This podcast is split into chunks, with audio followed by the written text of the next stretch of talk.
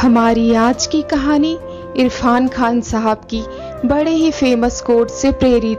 तो चलिए आज कुछ नया सीखते हैं।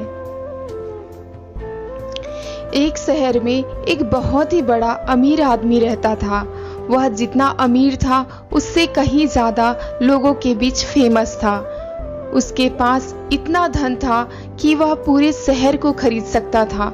मगर पूरे शहर में एक भी ऐसी जगह नहीं थी जहाँ उसे शांति और सुकून मिल सके। वह कहीं भी जाता, लोगों की भीड़ उसे घेर लेती। धीरे धीरे वह लोगों से चिढ़ने लगा, उनसे नज़रें चुराने लगा और जब लोगों से मिलता, उनसे गुस्से से पेश आता।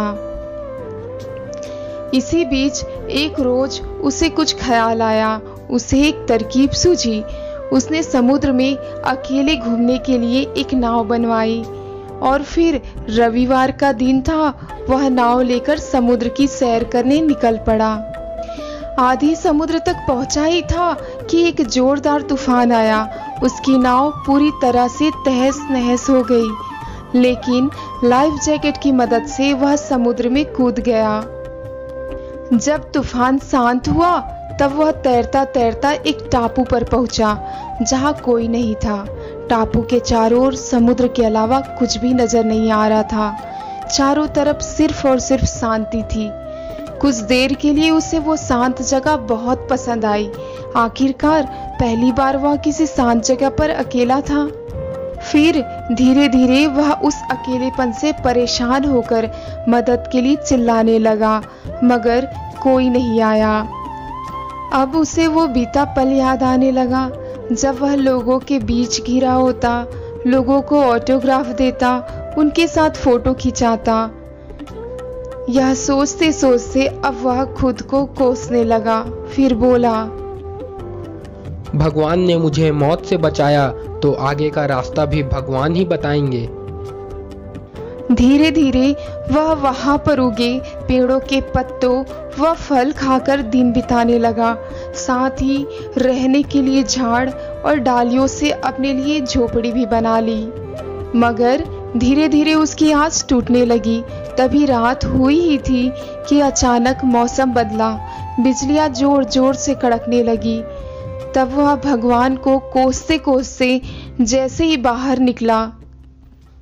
वैसे ही एक आसमानी बिजली उस झोपड़ी पर आ गिरी और झोपड़ी धधकते हुए जलने लगी। यह देखकर वह डर गया और बोला अब मैं कहाँ रहूँगा भगवान? आपने तो मेरी एकमात्र झोपड़ी भी जला दी मगर हाँ मेरी जान भी बचा दी। दोबारा आपका धन्यवाद. यह कहते कहते वह फिर हताश हो गया। तभी अचानक एक नाव टापू के पास आई।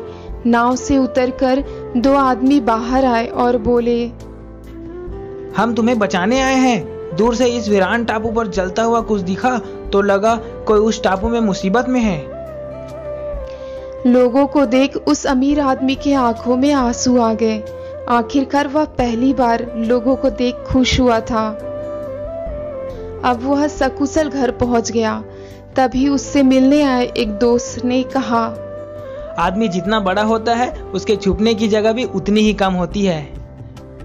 यह सुन वह अमीर आदमी हंसने लगा। अब वह बदल चुका था। वह लोगों का सामना हँसते हँसते करने के लिए तैयार था। दोस्तों हमारी इस कहानी से आपको क्या सीख मिली? कमेंट कर ज़रूर बताएँ।